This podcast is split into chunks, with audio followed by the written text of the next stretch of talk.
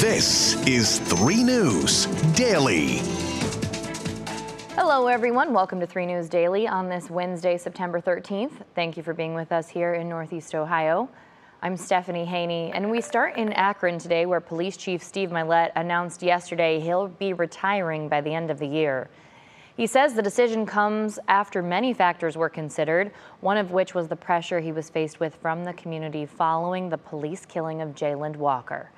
Mylett said in a statement to 3 News that the past year has been difficult for many and regaining what the Akron community lost will not be easy. His tenure was certainly overshadowed by the tragedy. What has taken up most of the time over the last year has been the killing of Jayland Walker, this terrible tragedy that this community experienced. That was the presumptive Akron Mayor Shammas Malik, and he hopes to have the search for a new police chief complete by the new year. Now to Euclid, where police arrested a man after he allegedly shot a 10 year old girl. 32 year old Kenneth Hatton Moreland is now facing a felonious assault charge and is being held on a $150,000 bond. Police say he allegedly started shooting at someone else Monday afternoon and instead shot the girl in the arm while she was standing in her own yard. She's recovering today. Now, we're learning more about the driving record of a school bus driver involved in the latest crash in this one that injured five children in Stark County. 58 year old Deborah Weissel has received eight citations since 1991, including for not properly buckling up a child and also for three rear end crashes. The bus accident happened on the same day that Governor Mike DeWine's new school bus safety task force met for the first time. And now people are wondering if a bus driver shortage has school districts lowering their standards. We have a working group that is looking at this. Uh, I've told them to look at every piece of evidence that they that there is. Now, here in Ohio, a driver can't operate a school bus if they have more than six points on their license in the last two years, if they've been convicted of an OVI in the last 10 years, or committed a railroad crossing violation in the last year. School districts can have more stringent qualifications. Weissel is now on administrative leave. Meanwhile, members of a church in Old Brooklyn are asking for help after it's, it's broken into three times in the last week.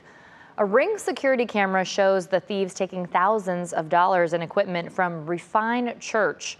They also stole most of the flooring the church had just bought, a water filtration system, and Christmas gifts the church had been collecting. If you recognize the truck or the people in this video, you're asked to please call the Cleveland Police. All right, we have a date. The Rock and Roll Hall of Fame has announced when they will break ground on a $135 million expansion project. The 50,000 square foot expansion will increase the size of the museum by a third. It'll include a new entrance lobby, a state of the art education center, and on site archives for visitors to access. Construction will start October 5th, coming up soon. All right, now the Guardians played another late night baseball game last night in San Francisco, and this time the outcome went the Guards' way to end a three game losing streak. The game was tied 1 to 1 in the sixth inning. That's when Tyler Freeman got the go ahead two run single to give Cleveland the 3 to 1 lead, and that would be the final, thankfully. Now, the Guardians are still seven and a half games back from the first place Twins with 16 le- games left to play in the regular season. The Guardians and the Giants finish their three-game series today. That first pitch is set for 345.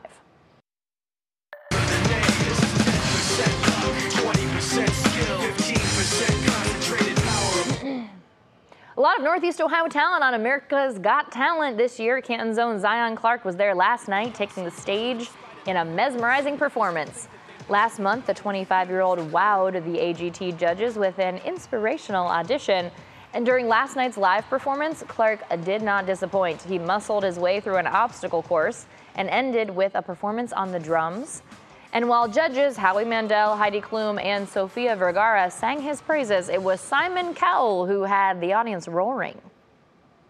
I loved your first audition. When I watched it back, I loved it even more. And I tell you what I think you've just done. I think you've just booked yourself a place in the final in two weeks' time. Oh, Simon, we certainly hope so. We will find out if he's right tonight at 8 when two more acts move forward to the finals. You can watch that, remember, right here on NBC. You're not going to want to miss it. America's Got Talent. Again, tonight, right here on NBC at 8 p.m. All right, now for our question of the day. Lots of people are calling for an NSYNC reunion tour after their Video Music Awards performance, appearance rather, last night. So we want to know what throwback band or artist would you like to see go on tour? Post your comment to the WKYC Facebook page and in our 3 News in the Afternoon Facebook group. We'll talk about it during 3 News at 4 and 3 News at 5. I know one person was very happy to see them together. That was Taylor Swift when she was getting her award from them. She said she had their dolls. Didn't we all? Okay, thank you very much for watching today's edition of 3 News Daily. Wherever you're watching or listening, we appreciate you. We'll see you back here tomorrow with more of what matters most to you in Northeast Ohio.